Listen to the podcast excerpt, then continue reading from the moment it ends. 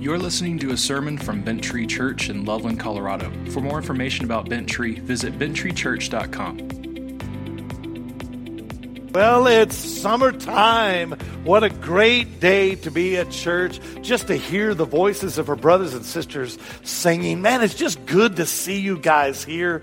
Uh, by the way, if you're new here, my name is Paul Trimble. I'm the senior pastor here, and just a minute we'll be preaching and going through this, but we're so thankful for you joining us. If you're on vacation or if you're like looking for a church home, you're in the area. We hope you find this a, a warm and welcoming place and we'll get to study in the Bible here if you want to go ahead and get that out.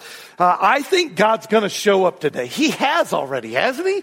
It's just been good. It's just been so good. Uh, who brought their Bibles? Let me see those things. Hold those things up. This is what we study. This is what the focus of this morning is. So if you don't have it, go ahead and, and uh, look on maybe your phone or iPad. Um, but don't look at Facebook because God's watching. And I just, I, I just, like you can pull up the notes. There's a little QR code, or if you're not real tech savvy, that little square thing with the squiggles. Hold your phone up to that. Your phone has to be on, by the way. Um, and uh, try to kind of hold like the picture, and it should bring up a way for you to pull up the notes. You can follow along.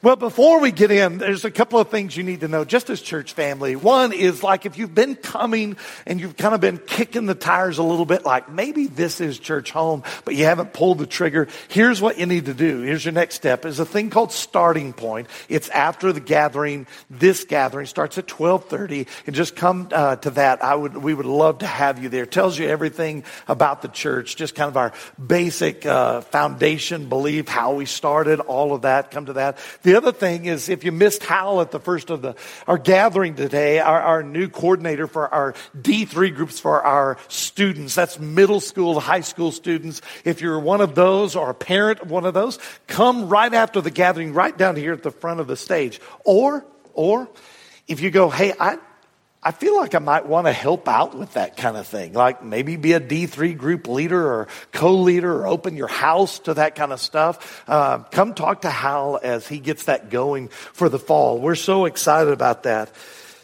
Well, years ago, BB and I had the privilege of seeing the crown jewels in London, England. Anybody ever do that? Raise your hand. Let's see. I'm the only cool one here. So, I mean, other than BB. They were beautiful precious stones, diamonds, rubies, sapphires. You've seen pictures. Every shape and color of stone set in the most beautiful gold and silver.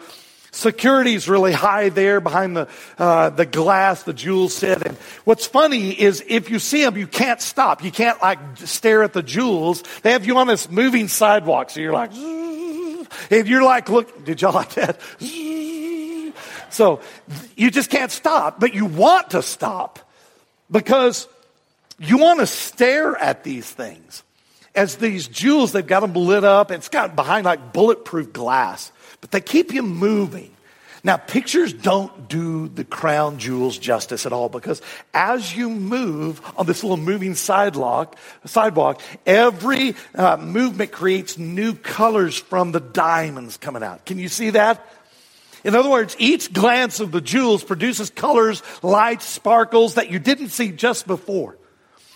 I was so impressed, to say the least. They wouldn't let me touch them though. I, here's why I tell you that. Scripture is a lot like that. A, passage from the Bible can be read one day and understood, and you can get to what you think is the bottom of it. And one day, And as you grow in your faith and your understanding, as the Holy Spirit works through you, it's like a beam of light hits those jewels again, and it produces something even more incredible than what you saw before. Yes, it's the Holy Spirit that works uh, like a light that, that brings this, this stuff out of Scripture. God Himself does that for us. But He does that, the light He uses is other Scripture. Like that light lights up, it's, it's crazy. Now, if you ever haven't, ever haven't had, if you haven't ever had this opportunity to look at Scripture this way, that's what we do here at Bent Tree. And I know it sounds crazy, but check this out as you begin to see scripture from different points of view, from scripture, interpreting scripture, the Holy Spirit starts to change that meaning, grow it deeper. It doesn't change the overall meaning. I'm not saying that. It makes it deeper. God uses that deeper meaning then to change you. Does that make sense? I mean, the real you. To grow you up into more spiritual maturity. Listen, it's true. Hebrews 4:12 says this, for the word of God is living and effective and sharper than any double-edged sword, penetrating as far as the separation of soul and spirit, joints and marrow. It's able to judge the thoughts and intentions of the heart. No creature is hidden behind him, from him, but all things are naked and exposed to the eyes of him who we must give an account. When God's word is revealed in study, it cuts to the very heart of who you are. It exposes you, what you believe. Now, why bring that up here? Because we're going to take another pass at John 3, Jesus' conversation with Nicodemus. You go, Paul, we've hit that for a few weeks, and we're going to hit it for a few more weeks. I think God is going to give you some powerful insight, and it's that insight that is going to change you and me. Not from my preaching, the Holy Spirit. Holy Spirit today is going to hit this jewel, this passage of scripture, once again, you're going to see something much deeper, this insight of who God is and how then you relate to this holy God. Well, let's turn to the Gospel of John, chapter 3, as we continue in our series, So That You May Believe. That's the title. Would you bow your head and let's just go to God in prayer? Father God in heaven, we do come before you as a church family a body, the body of Christ. We want to know you. We want to understand you, who you are, your, your character, so that we can worship you for who you are. So that we can worship in spirit and in truth, to, to grow our relationship with you, Jesus. Lord, each individual in this place is in a different spot, just spiritually in their, their maturity. Lord, for those that are mature in their relationship with you, God, give them insight to grow them even deeper, deeper roots in your word. Speak to them. God, for those that are just beginning to grow in their faith a little bit more, God, take them to the next milestone. Reveal something true and, show them who you are and how they must operate in light of that. And God, for the baby Christians, those brand new in the faith, God, reveal those fundamental things to them that they need to know just to begin to grow into some foundational truth. Help them to begin to understand these foundations of the faith of who you are, God, and then to understand who they are. Grow them up, God. Grow us all up. And Father, for those that are just dead spiritually, that are separated from you and that are lost, we pray that you would regenerate them, bring them to birth spiritually, bring salvation to them, call them to life, God, through the power of your Spirit. But no matter where we are, God, our prayer is that you would draw us to yourself through the power of your Holy Spirit working in this. Open up the scriptures. Help us to take our thoughts and focus them on what you are saying to us today. In the name of Jesus Christ, our Lord and Savior, we pray.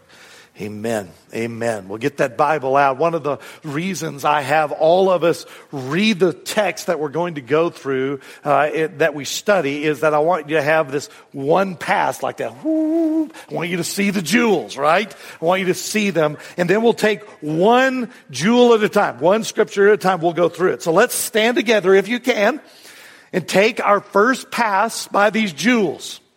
I'll read the passage and you listen carefully. John 3, verse 1. There was a man from the Pharisees named Nicodemus, a ruler of the Jews. This man came to him at night and said, Rabbi, we know that you are a teacher who has come from God, for no one could perform these signs you do unless God were with him. Jesus replied, Truly I tell you, unless someone is born again, he cannot see the kingdom of God.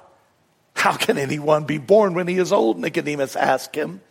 Can he enter his mother's womb a second time and be born? Jesus answered, Truly I tell you, unless someone is born of water and the Spirit, he cannot enter the kingdom of God. Whatever is born of the flesh is flesh. Whatever is born of the Spirit is spirit. Thank you, God, for your word given to us. Amen. You may be seated. Nicodemus this ruler of the Jews, Israel's very top teacher, the theological dude. He comes to Jesus under the cover of night.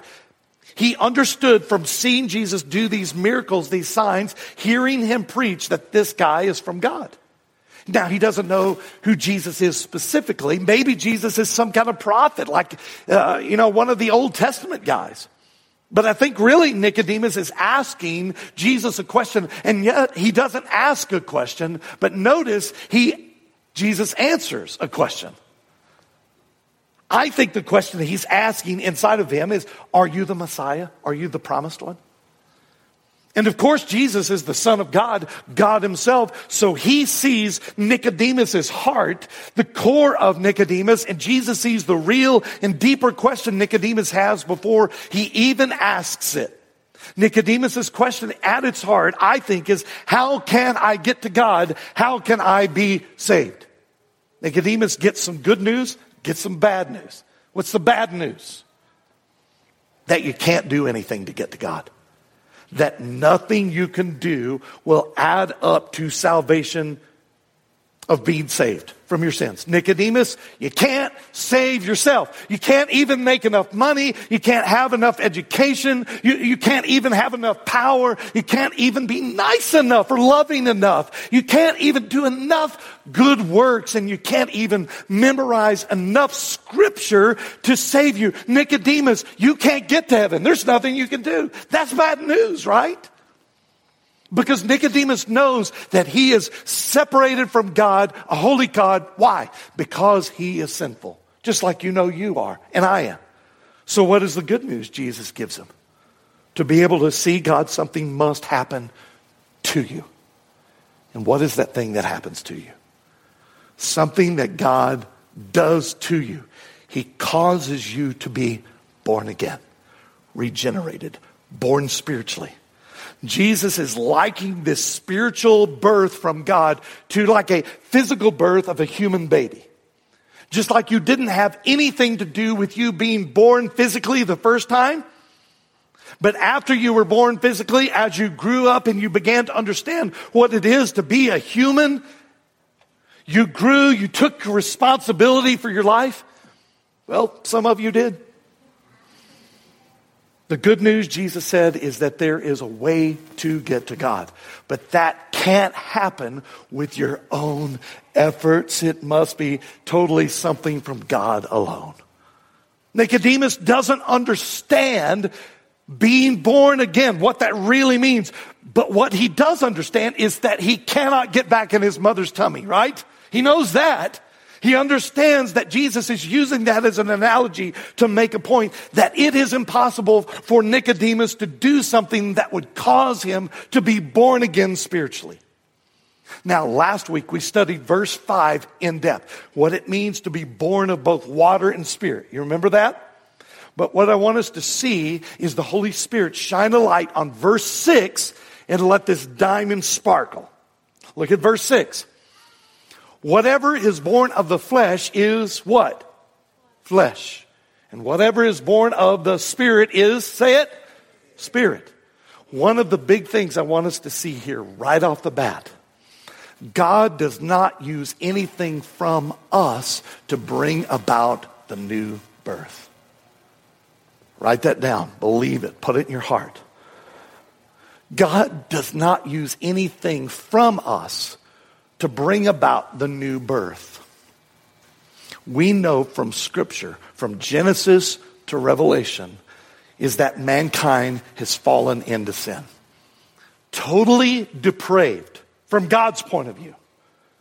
The doctrine we are referring to here is original sin.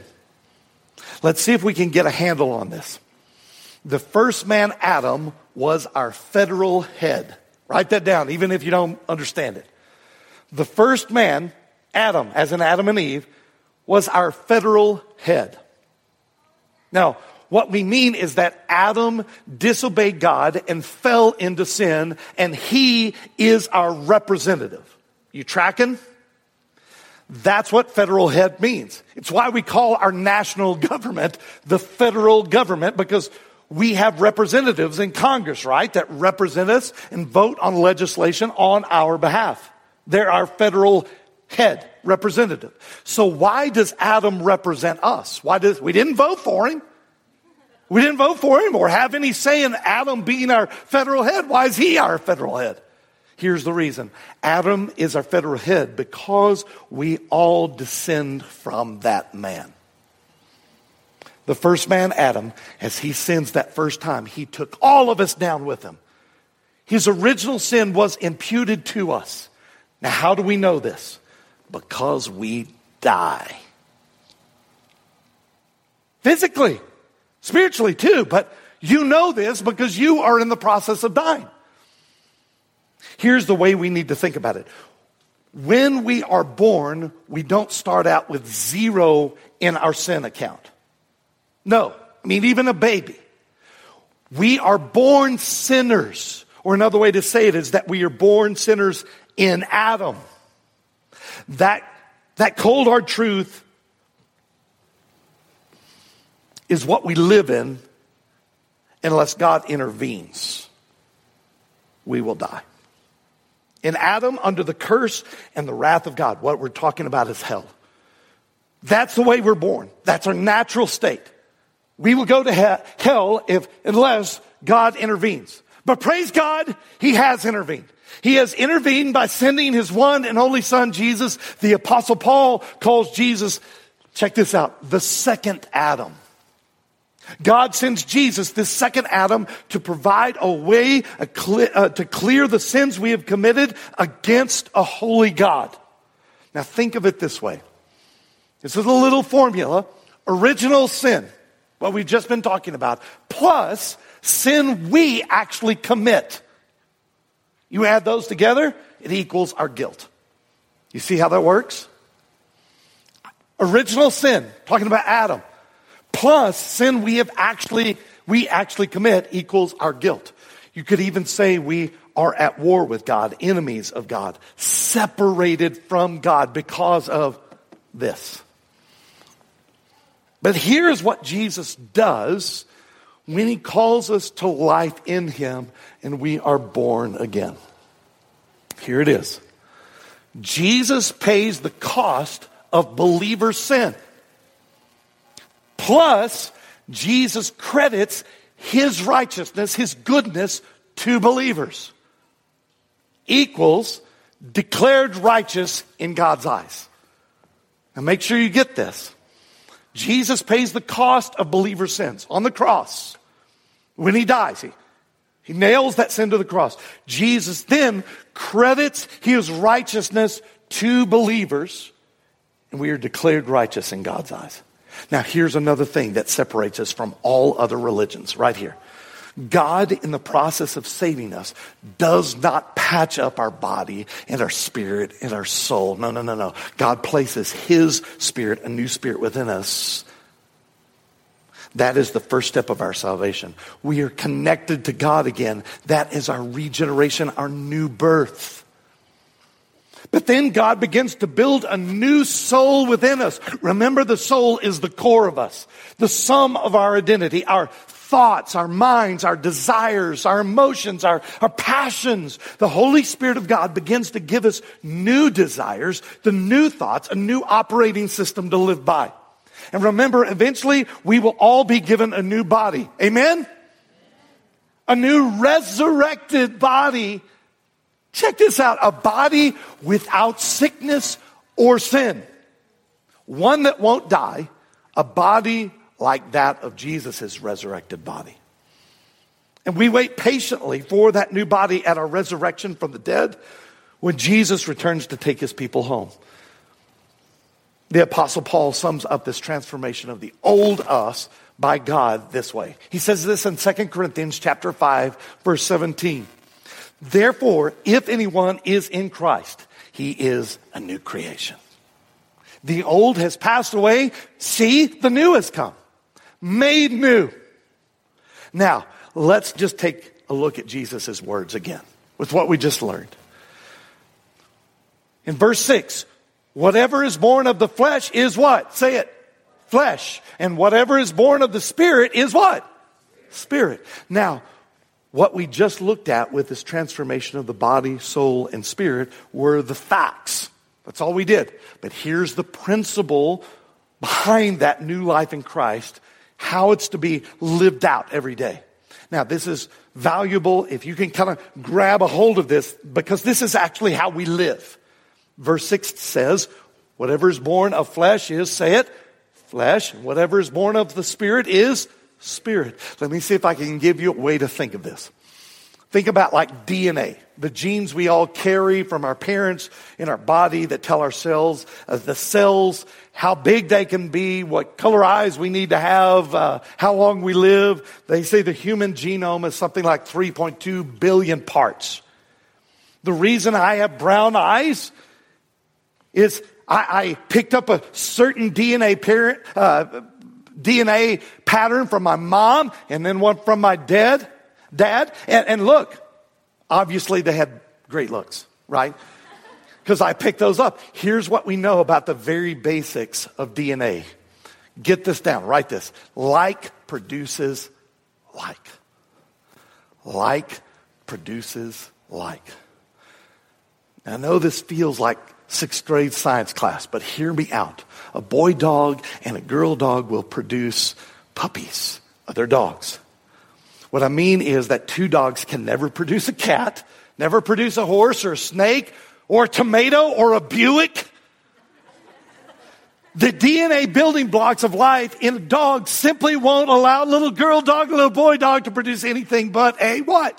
A dog. Now you're probably thinking, Paul, that's great. I really probably knew that already, that dogs can't have Buicks. Jesus is telling Nicodemus something here. Man can only produce that which is like himself. And what are we like? Naturally, sinful, messed up, fallen. We literally can't help it. We're just sinful, aren't we? Here's another big thing for us. Write this down. Mankind can produce nothing spiritual. Mankind, all of us, can produce nothing spiritual. We can produce physical, but nothing spiritual. Or to say it another way, naturally speaking, sinful, fallen mankind can only produce another gen- generation of naturally fallen, sinful mankind. It's said that the definition of insanity is continuing to do the same thing, but expecting different results. Only God can produce a kind of spiritual DNA that has His characteristics of sinlessness and the eternal. Spiritual, when, when Jesus says in verse 6 that, that term flesh, what does that mean? Well, think of flesh as we all think of it being like the soft parts of us, not our bones, right? That's the fleshy part. But this is not what Jesus means here with this word flesh. The word flesh in verse 6 of John 3 is referring to the entire person body, soul, and spirit. The word flesh in verse 6 is referring to the entire person, all of you, body, soul, and spirit. As you read the Bible, you need to understand that. Since the fall of mankind, way back in Genesis chapter 3, all of mankind is born naturally into sinful desire.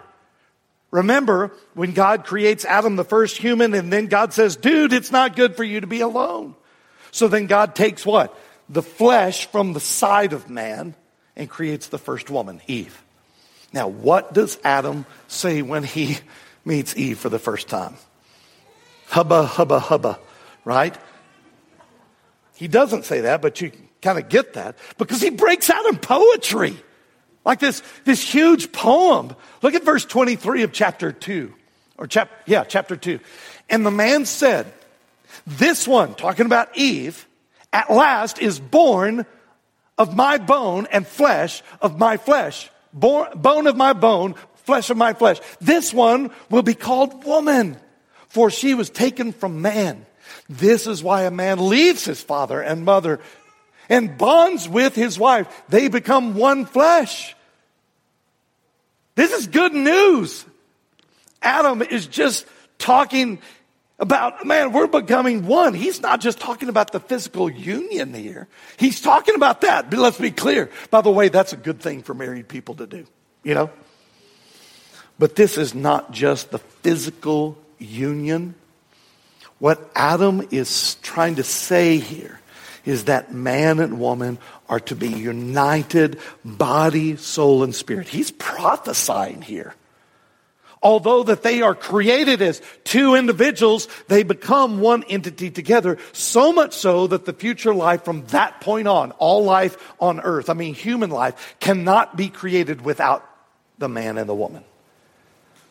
What, what we're saying here is that the first man and woman become one flesh, body, soul, and spirit. After the fall, though, after they sin, then the word flesh takes on a, do, a, new meaning, a slightly different meaning. So watch. It still means mankind's body, soul, and spirit, but now, after sin enters the world through that first sin in the first man and woman, from that point on, mankind is driven, listen, not by a pure sinless innocence, but mankind is motivated then by this depraved, sinful, fallen human nature. I would describe it, but it, it's your life every day. It's what you struggle with every day. Me too. And like a sinful DNA, the flesh now simply reduces, reproduces itself all the way down through you sitting here. All through history, it's only produced sin all the way down. Right here to you. You're sinful. You're messed up. Me too. We've been poisoned by sin. Quite literally, born into it. It's our natural state. And that doesn't mean that everything we do is always the most sinful thing we could possibly do. It's not what it means. But it does mean that everything we do, and I mean everything we do, even what we consider good, comes from tainted hearts, a, a sinful nature passed down all the way from Adam. That is what Jesus is talking about to Nicodemus original sin. Or in other words, Jesus is saying, Nick, it's not that you don't want God and see Him, that it's that you have no ability in your flesh to see God. Let, let me see if I can give you a, a couple examples of this. Hang with me. Anyone ever played tug of war? Like in school. I hated that game. Anyone else hated it? Like in PE, you get two teams that are tugging on a rope and, and usually there's something in the middle like water, something nasty you fall into. There, and whatever team wins is the team that's strongest. Picture that in your head for a minute. Two, two teams pulling on this rope. Usually there's a ribbon right in the middle. And when you see that little ribbon go to, uh, uh, to a far enough place, you go, that team wins. Based on the stronger team. Now, if the two teams are equal, the ribbon just kind of bobs in the middle, doesn't it? All right, pay close attention. Before Adam and Eve sinned, before they sinned, human flesh was like the marker in the center on the tug of war. It just kind of stayed in the middle, it didn't go anywhere. Because on one side was the flesh, there was a temptation to sin. We know that because they were tempted and fell into sin. And on the other side of the tug of war was this spiritual connection to God, a consciousness of God.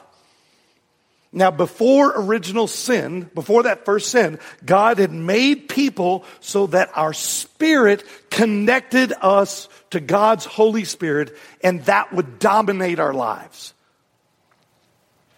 Before original sin, Adam and Eve did not have to sin but they were free to sin.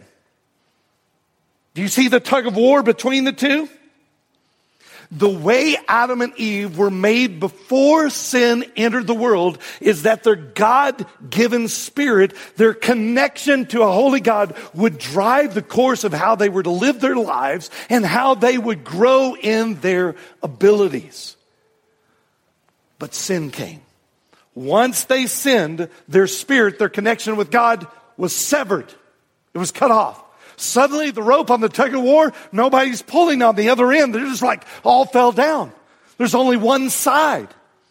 Adam and Eve's flesh, their body began to drive their desires, their future. They go, what do I want? There was no connection to a heavenly father. And remember, Adam is our what? Our federal head. We're all born into that. And although we are born into sin, some people are pulled harder towards their fleshly desires. Our human nature is distorted because of original sin and sins we actually commit. Another way to think of it is how an airplane flies. It's got wings, it's got a fuselage, and it's got an engine that pulls the plane through the air. But what happens if that engine dies? Well, the airplane is still an airplane, but it starts to nosedive. It can't do anything else. It doesn't have anything to pull that through. Does that make sense? When Jesus uses the term flesh, flesh is born of what? Flesh. Nicodemus must have understood this well because in Hebrew scripture, this is packed full. The Old Testament is packed full of this word flesh. It means that. Now, like in Jeremiah, God says this. This is God speaking through the prophet Jeremiah. Jeremiah 17, verse 9. The heart, remember this is in the beating part of you, this is the core of you. The heart is more deceitful than anything else. And incurable, who can understand it? We call the flesh the natural man, or sometimes you hear Christians call it our, our flesh or our old sinful nature, the old man in us, the old woman in us, or like Bill and Ted in their excellent adventure, the evil other us's. Anybody remember that? Yeah, some of you are dorks like me. King David called his sinful desire this. Look at what he said in in Psalm 51, verse 5. Indeed, I was guilty when I was born. Now, how's that possible? Well, he takes it a step further. He says, I was sinful when my mother conceived me. When I was less than a centimeter long, I was sinful. How could that be? Now, don't get the wrong idea. David isn't slamming his mom and dad, but simply saying being born on this planet mankind is born into the fallen state without a consciousness of God, a connection of God. But check this out. Although we are born without a consciousness of God, what we are born with is a hole in our heart that longs for God. You already know that. You know we are missing something in us. It's what drives you. It's what, it, do, it dominates your life. It does me too. Even if we don't know what we're missing, we are longing for something and we try to fill it with anything we might think might fill that void in our connection to God. We might not know, not know it's our connection to God that's missing, but we know there's a void. We know there's something wrong. Jesus tells us this in Mark 7 verse 21. This is Jesus.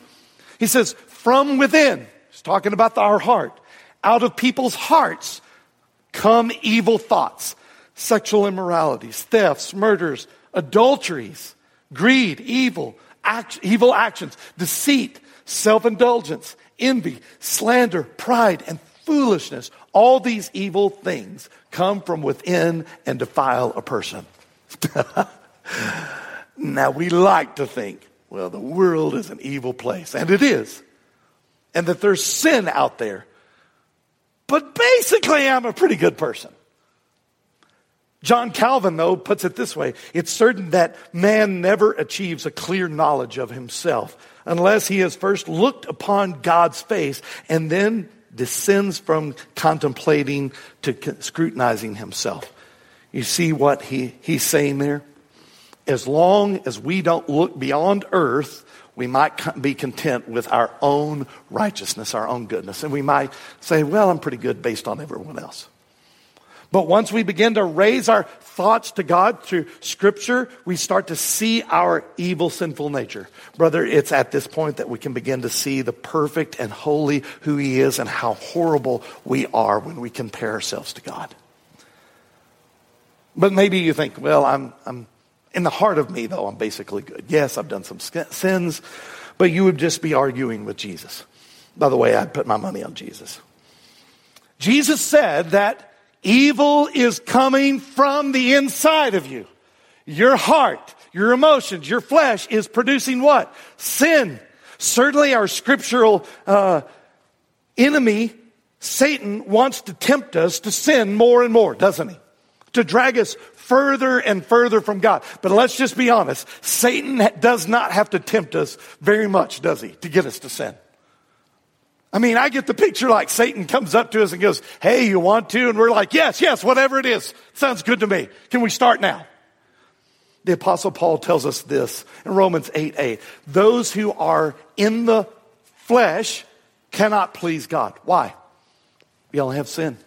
It's the only thing it'll produce. Or to say it another way, for those of us in our natural state, even the best of what we have to offer in our actions and beliefs have no way of bridging this gap between us and God.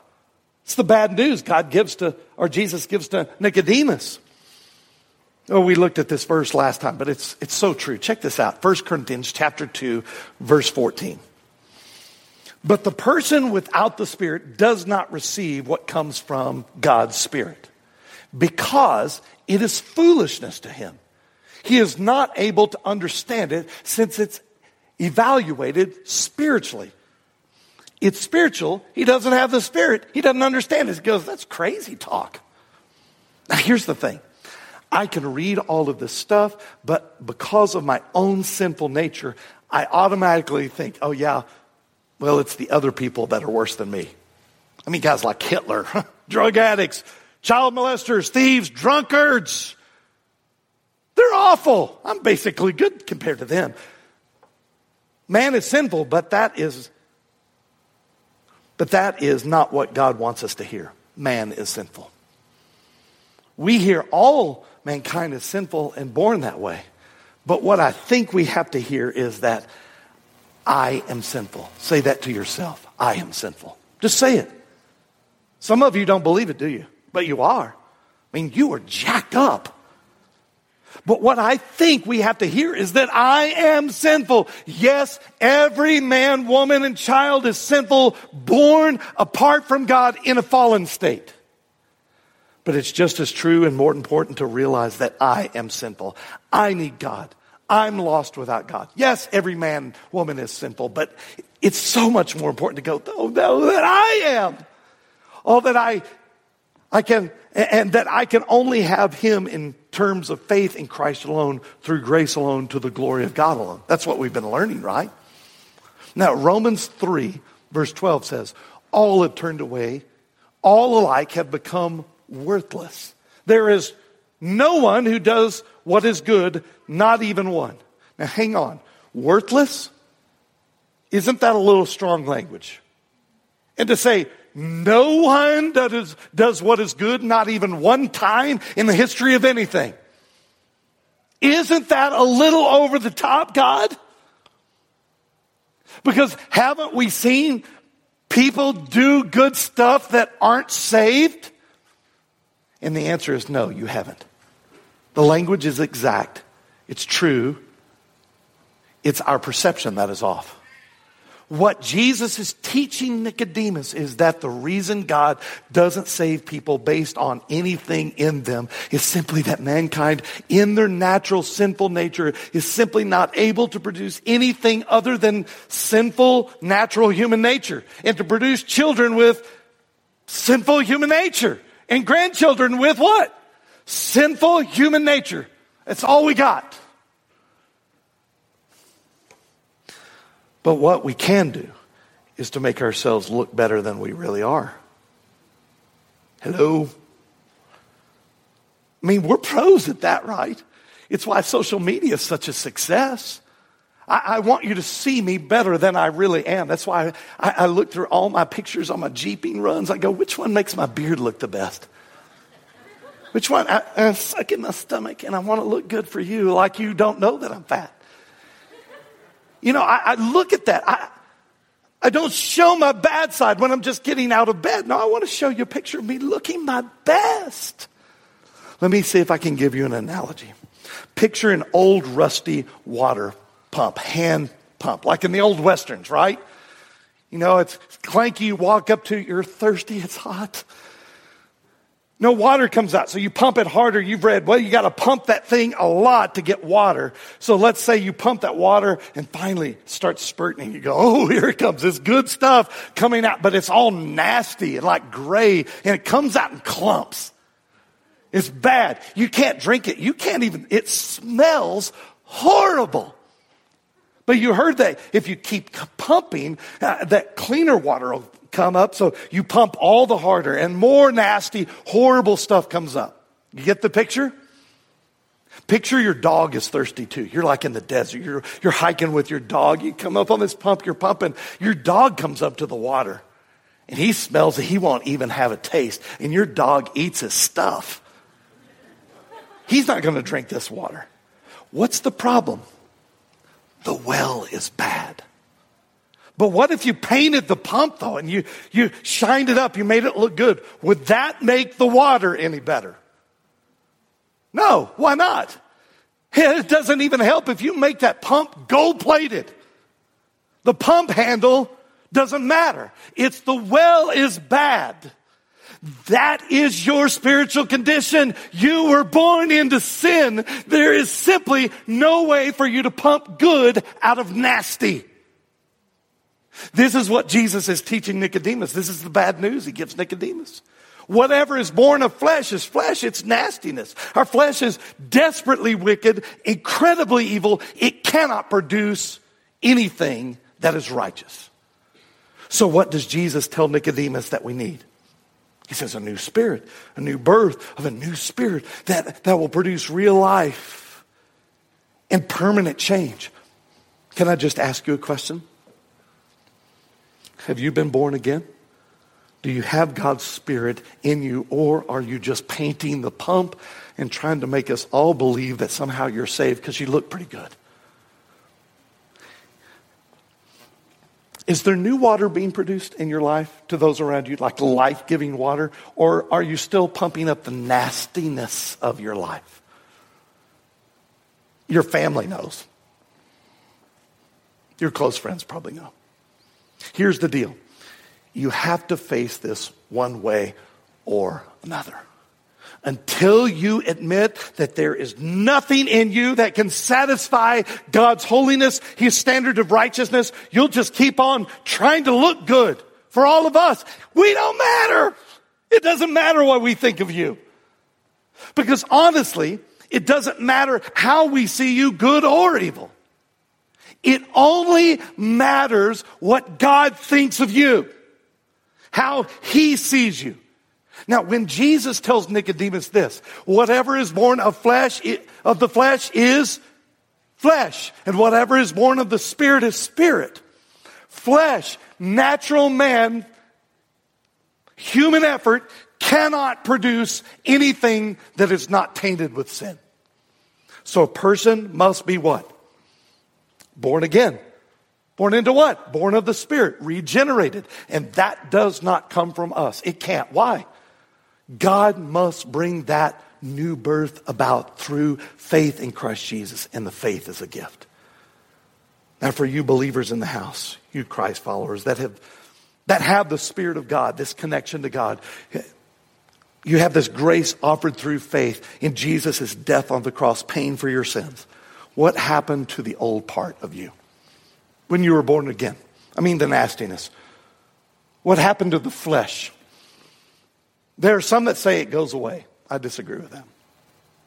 When we baptize someone here at Bent if you've been here, you notice we put people under the water. It's like burying them and then raising them back up to life. The Spirit of God being raised into life, the new you. The, the water doesn't save you, it's just showing what has happened to you. That's a beautiful thing. I love that. But check this out. But is the old flesh, the old sinful you, really gone and dead? Well, kind of. It's dead, but make no mistake, it's still around. The flesh is defeated. It's like a defeated enemy. It's lost the war. It can't win ultimately, but it can fight a sort of guerrilla war and hit you when you're least expecting it, causing serious trouble. Now, have you ever heard this apostle Paul say this? Look at Romans 7 18. For I know that nothing good lives in me, that is, in my flesh. For the desires to do what the desire to do what is good is with me, but there is no ability to do it. Now, Paul is talking about a battle that every Christian faces on a daily basis. A battle between our new redeemed spiritual side that connects us to God and our old sinful desires. Some Christians will try to argue, no, our, our sin nature is dead and gone. But the Apostle Paul teaches that for Christians, the redeemed still wrestle with sin. Look at 1 John. 1 John chapter 1 verse 8. If we say we have no sin, we are deceiving ourselves and the truth is not in us. John's talking to Christians here. Because here's the truth. Back to the analogy with the tug of war, with the two teams battling it out. Pay close attention. When we become a Christian, in a way, we are back to what Adam and Eve were in the garden. We're forgiven and we have this sin on one side, this temptation pulling on the flesh, and God and His Holy Spirit within us pulling on the other. And the other side, we have this new Spirit of God in us, the reborn us. Do you see that? We're back in a way, in a sense, like Adam and Eve. And here's what we need to know. Oh, please get this. For a Christian, our new nature from God can do nothing bad. Can do nothing bad. And the old nature from the flesh can do nothing good. For a Christian, someone in Christ, our new nature from God can do nothing bad, and the old nature from the flesh can do nothing good. I've listened to pastors give an invitation to become a Christian, and I've heard them say things like, Well, if you give God your life tonight and invite Him into your heart, your life will be so much easier and better. And certainly God does give us peace and joy, and it is better, but I would argue it's not easier. In fact, when you become a Christian, when you are born again, it begins a battle within you. Because before we are a Christian, we know what we want and we know when we want it. We want sin and we want it now. But once you have been regenerated by the Spirit of God, it's like we become kind of a schizophrenic in our, our struggle. We battle between wanting to do one thing and desiring it, but also wanting to des- and desiring to do the bad thing. It's that tug of war again. You see it? The tug of war begins again. Now, which one wins? Ultimately, the good side will eventually, if we are truly saved, the new man in us, the Spirit of God gave us, will, when we're born again, that eventually will win eternally. But on a day to day basis, listen close.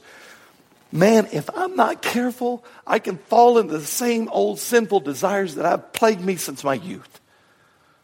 And if I feed that stuff, dude, the old flesh side starts to win. And then all of a sudden the guilt comes in in waves. That comes from the Holy Spirit of God. Praise God, working within me to produce guilt to stop sinning. Like a parent telling a child, don't touch the hot stove. Why? You touch it, shh, oh, it hurts. But praise God, not only does guilt come, but the grace of God comes because I remember that I've been set free from sin. I've been set free from sin. Sin has no hold on me, baby.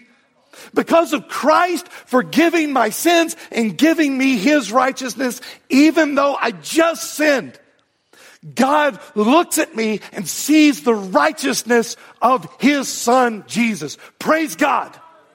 Now, do you get that? We battle. Christians battle sin. We are called to hate sin, hate our own sin. We are called to do battle with it, pull against it, tug of war. The apostle Paul says this in Colossians 3 verse 5. Therefore, put to death what belongs to you. Go to war to what your earthly nature sexual immorality, impurity, lust, evil desires, greed, which is idolatry. Because of these things, these, God's wrath is coming upon the disobedient. And you once walked in these things when you were living in them. He says, do battle with it. Kill that stuff within you. And one day, one day, when we die or when Jesus returns, the old man in me will finally be dead and gone forever. Praise God. We won't have the ability or the desire to sin. We will truly be free in heaven. God hates sin. And so should we. It brings death, it brings judgment on those outside of Christ's offer of grace. We must starve the flesh, sin loving side of us, and do our best to kill it and feed the spiritual side of us with daily feasting on His Word. Stay in prayer, stay in constant conversation with God, connecting with other Christians through the local church and hearing His Word preached each week here. We call this the ordinary means of grace. How God delivers His grace to us all the time. It's why we do church like we do. Like, brother, I'm doing my best each week to prepare a spiritual meal of meat and potatoes, something good that will grow you up. We, we, we ain't talking about spiritual lucky charms.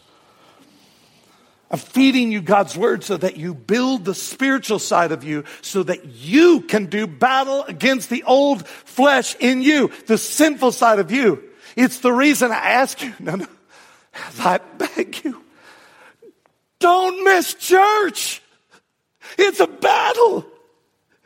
Plug in daily to God's word and prayer, to your D3 groups. You join with brothers and sisters in Christ because the struggle, this battle, we all face it. Connect to the church. Let God's grace pour through you. Let's go to God in prayer. Heavenly Father, we thank you for the chance to hear your word preached.